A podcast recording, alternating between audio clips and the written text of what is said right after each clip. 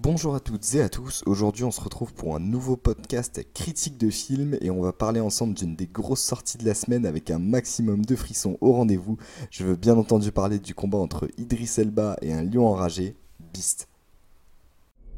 J'ai jamais vu une chose pareille. Des attaques nombreuses, sans dévorer sa proie. Les lions font pas ça. En tout cas, aucun lion que j'ai vu.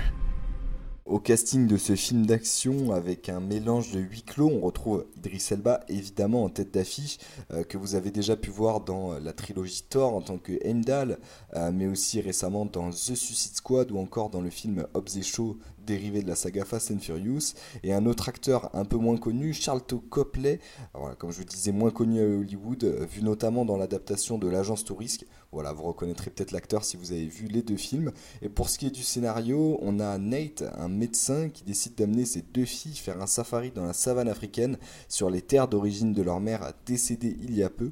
Mais sur leur route, ils vont croiser et se trouver chassés par un lion enragé, lion qui a survécu à l'attaque de braconniers et qui va chercher maintenant à se venger des humains avec donc Nate qui est joué euh, dans ce film par Idris Elba.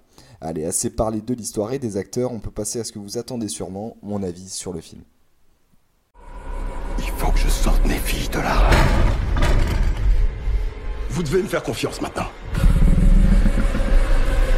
Je vais revenir. Va commencer tout de suite avec les points positifs de ce film et déjà je voulais préciser que c'est un film qui ne se veut pas avoir de très grandes ambitions, ne veut pas se faire passer euh, pour un énorme blockbuster.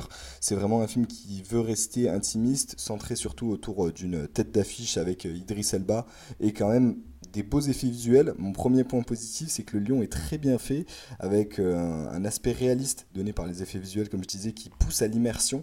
Alors même si les lions, euh, et surtout le lion qu'on voit tout le film, n'est pas vrai, ou en tout cas pas tout le temps, et euh, je pense que sur tout ce qui est scène de combat, etc. Et ça a été fait uniquement en effets spéciaux post-production, mais c'est quand même très bien fait. Euh, les scènes d'action entre le lion et l'humain, on voit très peu la différence entre le réel et l'effet visuel. Donc de ce côté-là, c'était vraiment très réussi et ça aide à, à accentuer la pression d'un film qui est quand même euh, l'élément principal. Et justement, l'immersion est aussi aidée par la réalisation et le travail qui est fait avec la caméra. Donc pour un film qui n'a pas beaucoup de prétention, euh, j'ai trouvé ça fort qu'ils aient quand même tenté des choses avec la caméra, avec beaucoup de plans séquences. D'abord, c'est-à-dire qu'on a très peu de, coupures de caméra.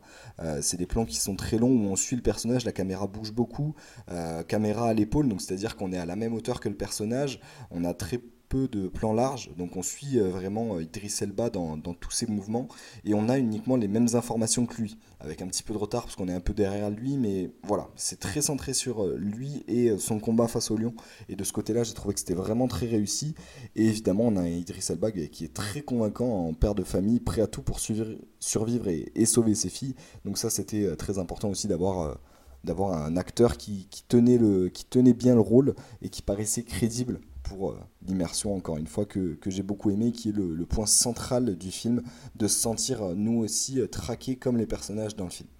Et en point négatif, on a quand même une histoire qui reste assez simple. il manque pour moi un fond d'histoire autre que la traque par le lion sur, les, protagonistes. On, on aurait pu, le film aurait pu se permettre de rajouter, même s'il y est déjà un peu un côté il faut préserver la nature, il faut sauver les animaux, c'est précisé un peu au début du film, mais euh, ça reste quand même en, fond fond de l'histoire et on le ressent pas beaucoup euh, pendant le film.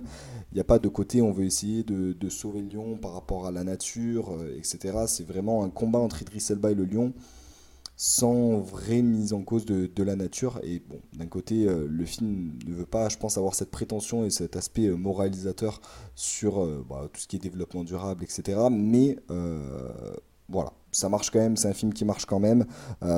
et comme je disais, un film qui reste intimiste tout à l'heure, sans effet superflu, mais du coup sans grandeur, c'est-à-dire qu'on n'a pas beaucoup de on n'a pas beaucoup de plans larges, hein, je vous le disais. Donc ça enlève euh, de la beauté des décors qu'on aurait pu avoir, même si les décors sont très beaux. Euh, la savane est très peu exploitée, je trouve, euh, au, niveau des, au niveau des plans de caméra. Et on voit pas toute la beauté que ça aurait pu offrir et, donner à ce film au niveau des couleurs. La plupart des scènes sont de nuit. Ça rajoute de la pression, mais ça enlève de la beauté. Mais voilà, c'est quand même un, petit point négatif et pas de musique marquante pour moi qui adore euh, les bandes son. Là, on a une ambiance qui est certes très réussie, mais sans grande musique marquante.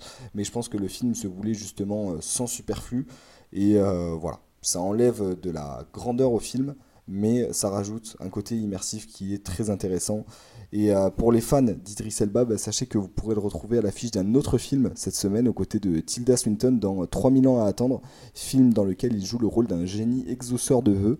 Et pour ce qui est des prochains projets de l'acteur, il a récemment confié travailler sur un gros projet avec les studios d'ici. Alors espérons que ce soit pour reprendre son rôle de Deadshot, rôle qu'il tenait euh, dans le dernier The Suicide Squad réalisé par James Gunn, réalisateur des Gardiens de la Galaxie. Donc on espère que ce sera pour euh, un film, voire une série pour ce qui a été fait avec euh, John Cena et la série euh, Peacemaker. Voilà, on va attendre d'en savoir plus dans les euh, prochaines semaines et prochains mois. Et c'est tout pour ma critique, pour un film que je vous conseille pour une bonne dose de pression et d'adrénaline. Et pour ce qui est de nous, bah, on se retrouve bientôt pour un prochain podcast. Et d'ici là, je vous dis à bientôt.